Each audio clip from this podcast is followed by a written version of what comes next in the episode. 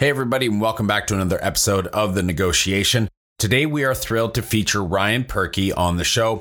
Ryan is a seasoned technology executive with over 20 years of diverse leadership experience. Beginning his career at an SEO startup, he has played a pivotal role in driving success for renowned clients such as Home Depot, Victoria's Secret, and Warner Brothers.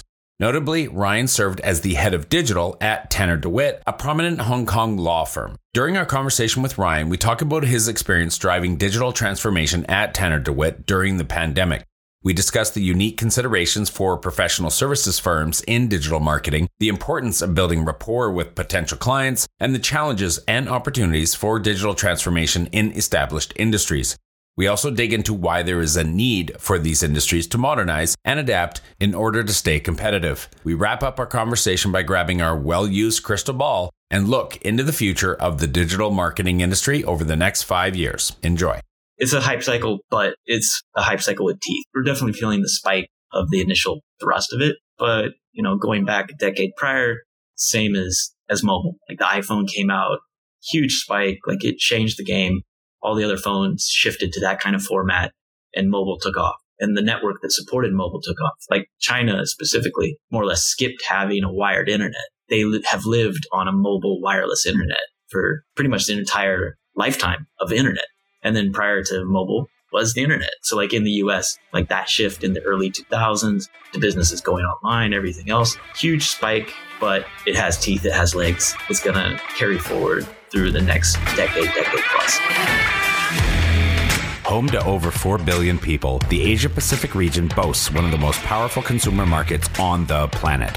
Not only is it home to half of the world's under 30 population, but it's also home to more than half the world's internet users. It's a market that no globally minded organization should ignore. But entering markets like China, Japan, or Southeast Asia is no easy task. Just ask the likes of Microsoft, Google, Uber, and Facebook. However, times are changing, and with the right partners, doors are slowly opening as more and more companies find success growing their key markets in APAC. I myself spent eight years in China, mostly as a venture capitalist, helping early stage tech companies grow in the Asia Pacific market successfully. This show is dedicated to uncovering and examining successful Asia market entry and growth strategies by interviewing the experts who've done it before and truly understand what it takes to be successful in the region. My name is Todd Embley, and welcome to the Negotiation brought to you by WPIC Marketing and Technologies. Ryan, welcome to the show. Thanks, Todd. Great to be here. First, as we usually do, put yourself on the map. Where in the world are we recording you from today? Calling from Hong Kong. You can probably see it in the background. You're in Hong Kong. Yeah, it's a steamy Hong Kong day. Summer's kicking in and uh, bringing rain, apparently. Yes, I do remember those lovely, lovely springs and summers when I was in Shanghai uh, it seemed a lot, but yeah, the humidity in that area of the world uh, is yeah. uh, is epic. Yeah, uh, you really yeah. have to go to experience it. Yeah. Okay, great. Well, tell us a little bit about how you ended up in that area of the world. I'm originally from the U.S., and uh, that's where I got my start in the career, and then um, went abroad in about 2011 and started out in Mexico, uh, working remotely from there. I kind of got the digital nomad bug and and did that pretty early on and so I was consulting clients back in the US and a couple in Mexico. And then prior to coming to Asia, I got the uh, Asia Pacific Economic Cooperation, their business travel program. So I got on the, on board that and then came to Bangkok in 2017. And then halfway through that year, Shanghai. And then 2019, August, came to Hong Kong. So now that we know how you got there, give us a bit of an introduction into who you are and the work that you do. Yeah, so I got my start in marketing as a digital native back in 2000. So, like you said, uh, with an SEO startup, I was person number four in a four person company back then. And uh, that's when we were working with like Victoria's Secrets, Home Depot, Warner Brothers, all of those. Uh, that was the early days of, of the internet. And I remember Home Depot's homepage looked just like Google's, more or less. So replace the word Google with Home Depot. And the first thing you would type in would be your zip code in the US. And then that would send you to whichever store was the closest and give you the relevant items that you could buy. And then you you still have to go to the store to pick them up. So people are still f- trying to figure out just how to utilize the internet. Um, but that's that's what I started with. I was still yet to graduate from university and just began with my feet in the fire. Then worked for several more agencies and then went in house eventually with um, Cornerstone on Demand, which was more or less my shift to uh, B2B, professional services, all that. Can you tell us a little bit about your recent stint with Tanner DeWitt? Because that's a law firm. What were you doing there? yeah, well, so working in an agency in the beginning, I was pretty much industry agnostic. Like it didn't really didn't really matter, and I was actually a client of the law firm in Shanghai uh, because there's businesses that were incorporated in Hong Kong, everything else. So uh, was a client with them, and then they were looking to do a shift to uh, digital marketing, digital transformation, and uh, you know, based on stuff in Shanghai, I was like, oh, I, I, know a guy that might have time on his hands, and so went down there in June 2019, interviewed with them, and then joined the firm in August 2019. I have to understand about your experience I need to know what what it was like driving that firm's digital transformation during the pandemic. I also would like to know are there unique considerations for professional services like law firms and and other kind of legal practice entities when it comes to digital marketing and transformation?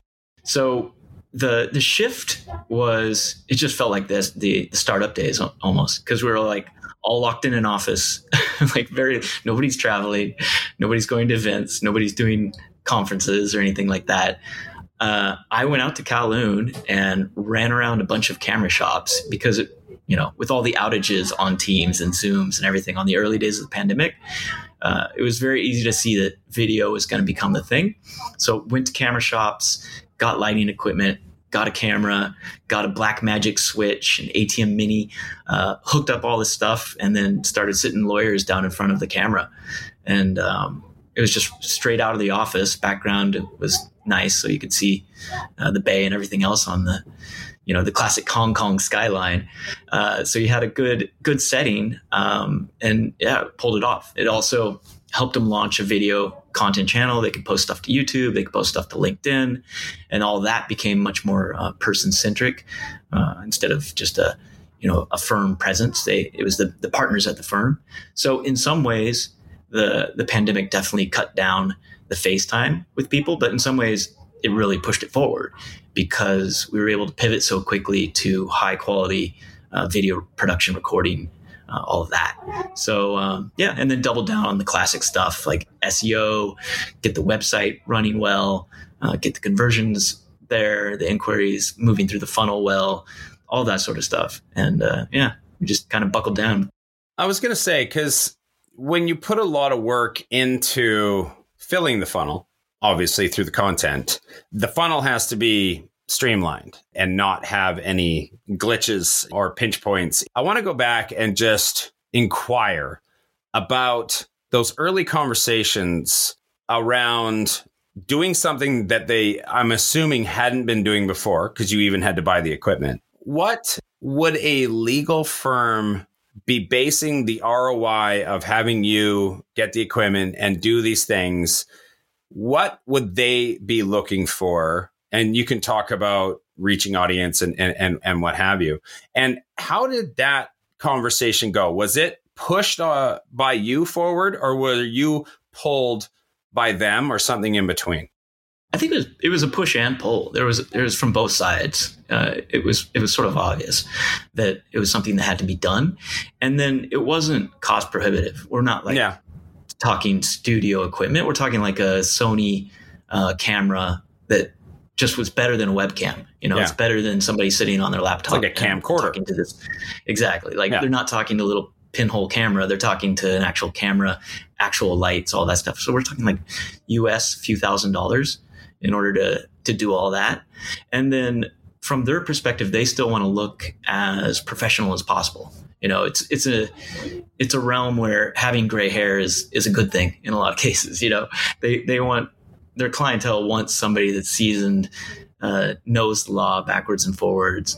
You know, suit and tie, looking nice, presentable, able to present, etc. And so all of that was made that that like that professional setting transition very obvious that they were like yeah we need to we need to buckle down and do this since we can't do the other. And you would it'd be seen on the i'd be helping run the the webinar or whatever and the comments from the people that they were meeting with, like pre-recording everything else, they'd be like, "Where are you?" You know, or like you in some sort of studio, and they'd turn the the camera around or like have their phone out and like show me like behind a camera and some lights, and they're like, "Oh, you're in your office? No way!" And so the quality the quality paid dividends, I'd say. Yeah. Okay, so if I boil that down, would you say that it was about building rapport and someone who was going to be I don't know, humanly available were someone yeah. to reach out. I mean, I'm wondering what those points were that they may have wanted to hit on as far as outcomes, or at least what you were gathering if you had the data. And I'm not assuming yeah. that you did have the data. It might have been a little bit of like trial and error. Yeah. But yeah. once customers maybe you start to figure out that this is something and I'm and I want to target that question at that area of the world, would the potential clients or the cachet they wanted to build or whatever it was. Yeah. Talk about how important that can be in that area of the world for the firm that you were working for. Yeah. Well, it's that's an interesting part of like the B2B aspect of it because you're dealing with much smaller numbers and a customer slash client of a law firm is often another lawyer at another law firm.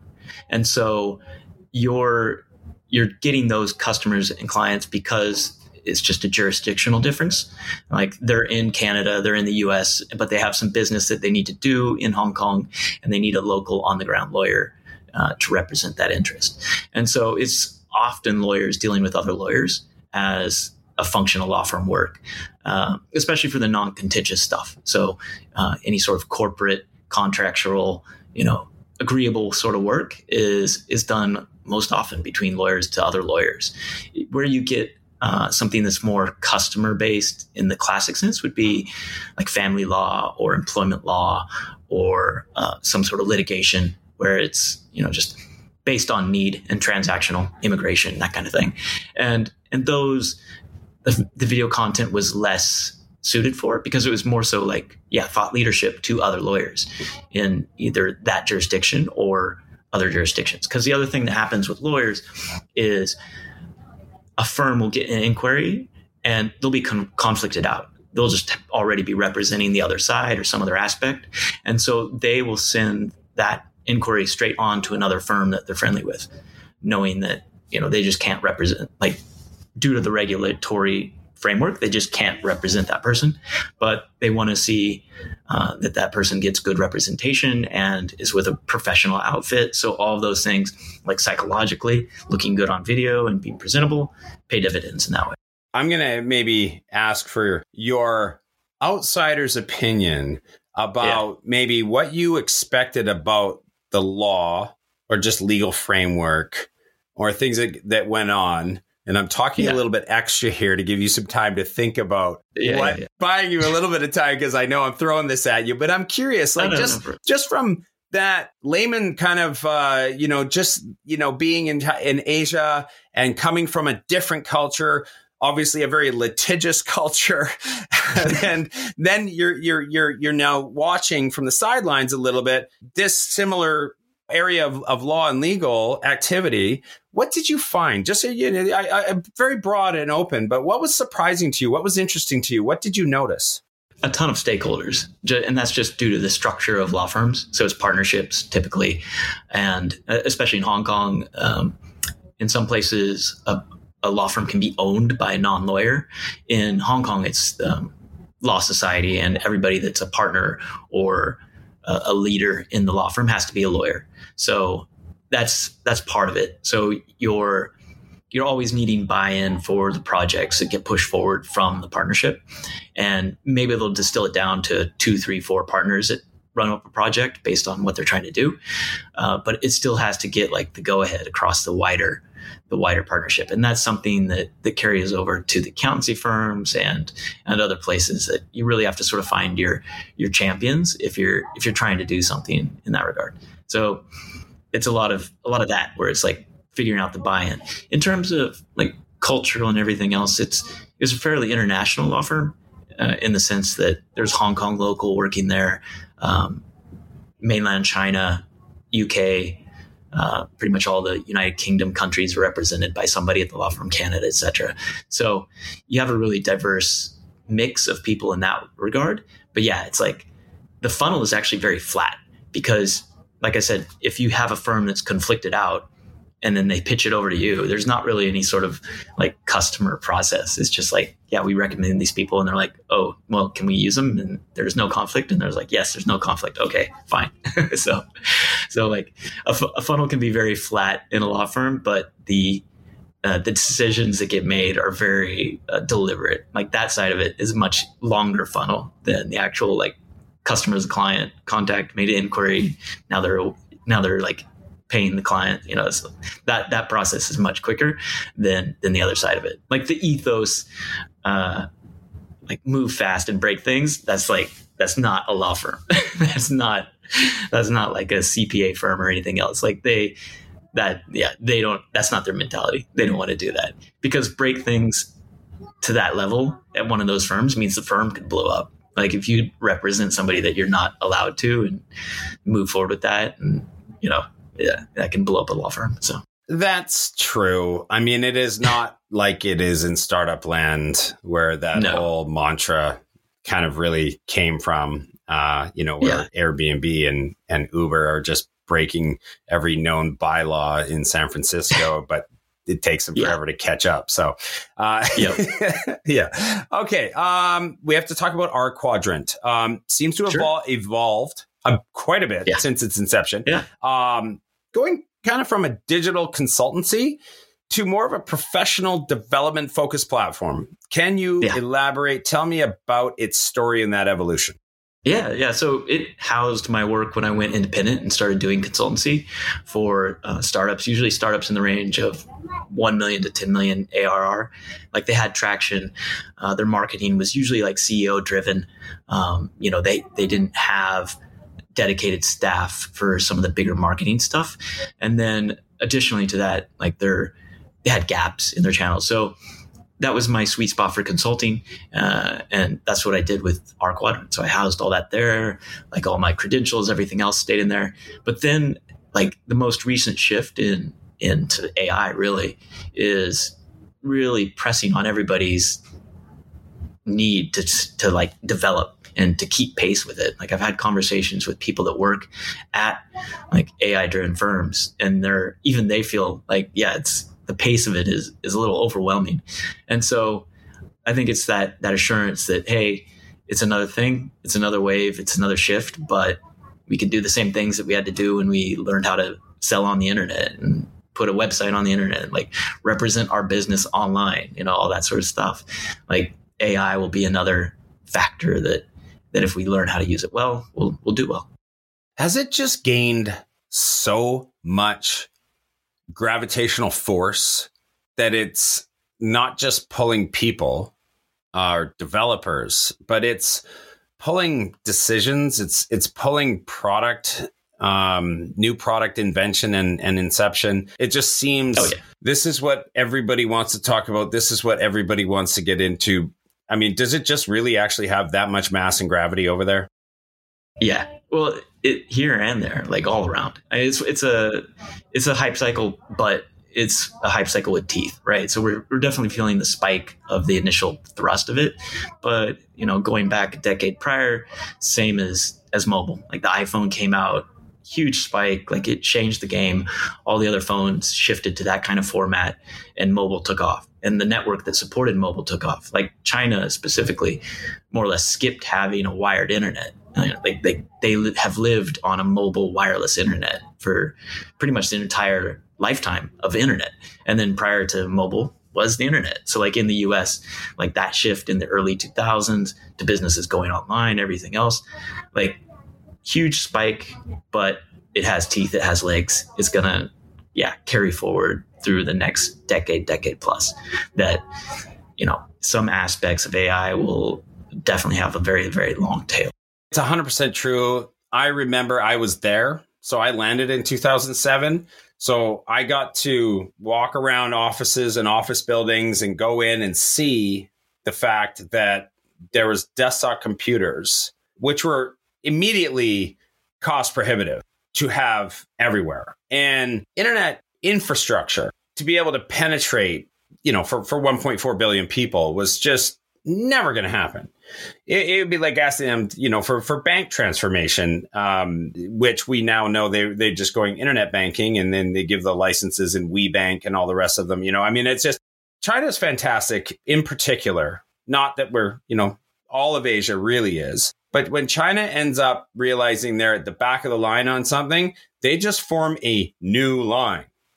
They don't wait and just get there. They're like, mm, no, okay, forget it. We're not, that's not, let's just go start something brand new at the front and we'll start our own line and be at the front. And they do a lot of that. It's, it's pretty funny. I mean, okay, iPhones are too expensive. Uh, the whole Shanzhai movement, and they're just peak. You know, it was it was kind of like Dell for for for cell phones, and you could just pick and pack and piece it all together and ship it off, and it's you know 20 bucks they're fantastic at that i appreciate it a lot that whole entrepreneurial creativity part and all that leads into the next question I want to ask you, which was what you believe to be the most significant challenges in the current digital transformation landscape outside of the gravity thing around AI that I just mentioned. You can't use that. I've already talked about it, particularly in APAC. Go. I think there's there's still huge gaps in in terms of firms that have just kind of ignored it. Um, law firms, CPAs, family offices. There's really established industries that have just carried on on paper for decades. it's like, like, yeah, we don't, we didn't see the need. And then the pandemic shows up and it's like, oh yeah, if we can't work when we're not in the office, uh, that might be a problem.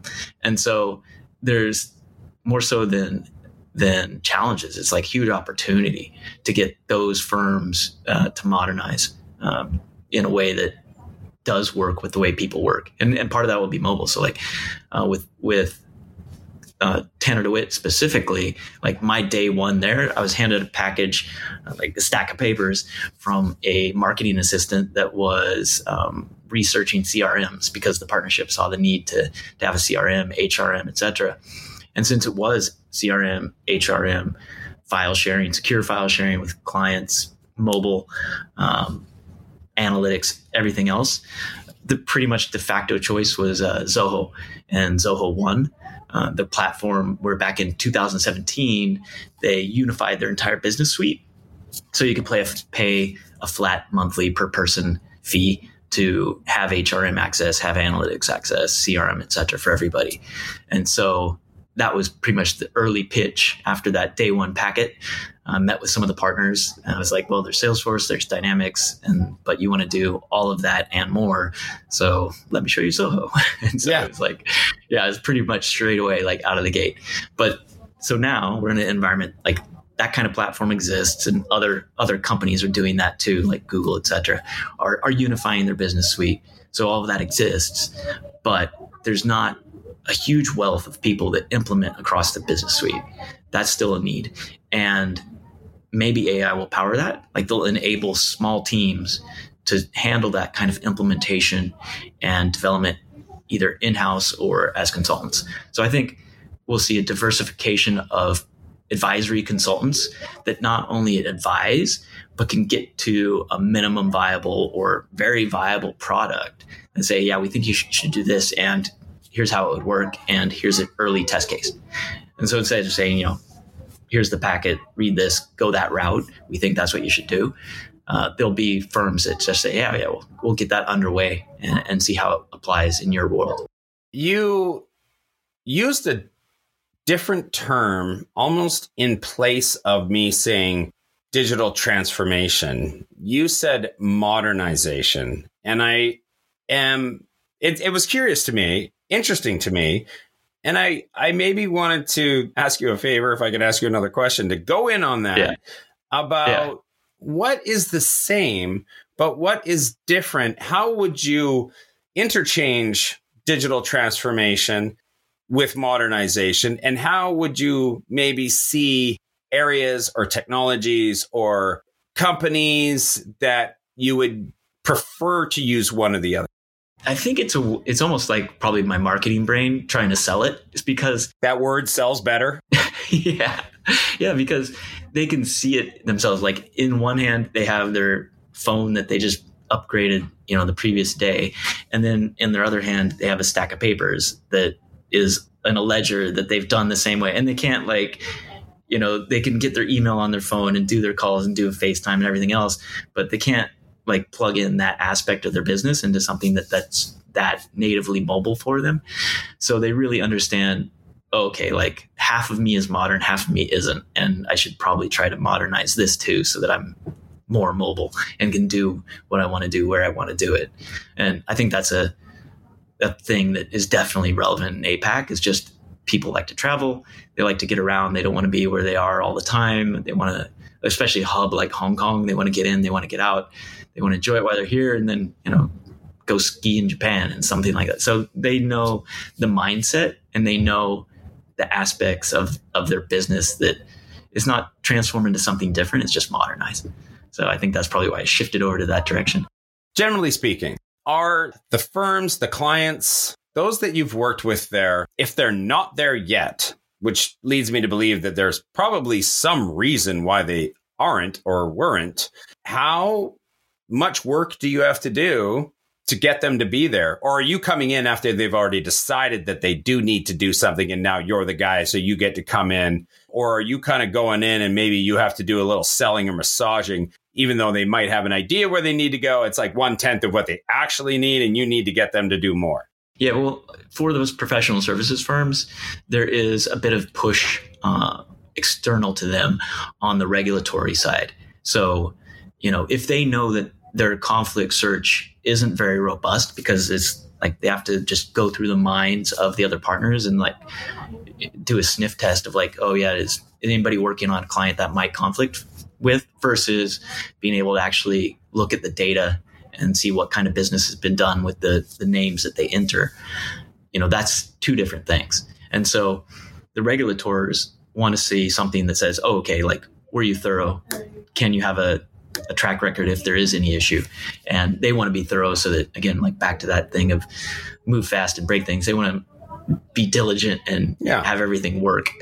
Yeah. so, so they, they see it. They see that need to be, you know, they can go to Google and they can type something in and find a result, right? But in their own business, they can't just as readily go through all their paperwork and find, oh yeah, the digital solution. On the other side of that too, courts are shifting to um, e-discovery and e-document packets, e-packets for court, where it's all digital. Because same thing, uh, judge doesn't want to have to like flip through tabs and go to this page. In most cases, they want to just be able to type it in, search for it, find a keyword, do their deep dive that way, uh, instead of you know because people have been used to that in another aspect of their lives. They want it to carry over into to the work aspects of their life. Thank you for that. Thank you for that. Um, and now all yeah. of that really segues well into the next question about how you've really grown up alongside yeah. the digital marketing space. I yeah. did not, because believe it or not, I'm pre internet. Uh, but where do you see this industry headed in the next five years? I think it's just going to continue to decentralize and diversify. So, you know, I, am old enough that I remember like broadcast channels. You know, we had three TV channels or four or oh, five. Oh, yeah, you're so that, old. You know, if you wanted to watch TV, that's what it was, right? And then cable comes along, and then now it's influencers on pick your video platform, right? So, I think in the next five years we'll have a lot more consultancies, professional services, that type of provider that has a background very specific and close to the to the client that they're serving. So it would be like technology lawyers that are helping you implement your technology at your firm, and they they become a an agency in and of themselves, and they're perfectly happy having a dozen or so clients that are all of similar background, etc. And yeah, they just get it done because the the stuff that's more rote, um, you know, like you don't have to be able to know regex to type regex with ChatGPT, right? You can say, "Hey, I want to accomplish this." Write the regex for it, uh, and the, it'll put out the regular regular expression of whatever it is you need it to do in order to accomplish your goal. Same thing with like data lookups and everything else. So, as these platforms become easier to use and there's more direct tutorage and handholding from AI, I think what you'll get is, you know, what face do you like to interact with? Like, what person do you like to spend time with in order to accomplish your business goals? Because that'll be the person that heads up that kind of consultancy. Uh, that's got, that's a lot of scary. Um, that's a lot of, uh, uh, difficult, uh, to imagine. That's, oh my goodness. Uh, that's a lot. Maybe, maybe mean, the tail end of the five years. well, yeah. I mean, we're talking, you know, even the, the age anecdotes, uh, you know, what I'm saying, you know, I, I mean, nothing befuddled me more than looking at my son who owns the video game that he's watching somebody else play. And I would say to him, yeah. I'm like, so you're watching somebody play a game that you actually own and could go play yourself right now, but you're choosing to watch it. And and I and and that always confounded me until yeah. he just one day, without even you know skipping a beat, he just goes because I get better faster watching other players who know what they're doing play. And I was like, yeah, yeah. okay, I'm just gonna go back to my old man cave or whatever room in the back, and I have not challenged him since. Well, that's pretty awesome. I really appreciate that. And we, as we've also been known to do on this podcast, is we'd like to know who in your network, who do you know, who are you totally willing to throw under the audio and video bus here and call them out and uh, say, you know what, these are three people or two people that I really admire in their space, and I think they'd make awesome guests. You're not, of course, saying that they will come on or that you talk to them, but you're just like, these are people I admire who I would even appreciate listening to on the show. Yeah, uh, well, one I worked with uh, very directly is Paul Lin uh, in Shanghai. Uh, he's doing teaching right now, professor uh, via NYU in Shanghai, but huge, huge wealth of marketing background. Like, yeah, he's a smart guy. Yeah, yeah, you probably do. another one's John Sinke. he was like a mentor to me when I first came to Hong Kong, and then he went from Hong Kong to Shanghai, and he works with Disney and does a lot of their uh, like multifaceted approach to uh, like combining e-commerce with like at the at the park commerce and, and that that realm of O to O. Oh, that would be good. Yeah. yeah. I've always wanted to talk to somebody from Disney because yeah, it's fascinating. Like the way they entered Asia. Okay, yes, I know it's in Japan. I've actually been there. Four hours to get on the Matterhorn, but I've been to Disneyland in Tokyo. Um, but yeah, it's very different. Um, and and the way they entered and the deal they did with China and how things operate, that would be fantastic. I, I would love that. So yeah, we're yeah. gonna yank those two names out, and then we're we're gonna totally throw you under the bus and just say Ryan said yeah. you do this. I don't know why, but those are great. Those are great. Ryan, I know you're a busy guy. I know you got to get going. I really appreciate you being on the show.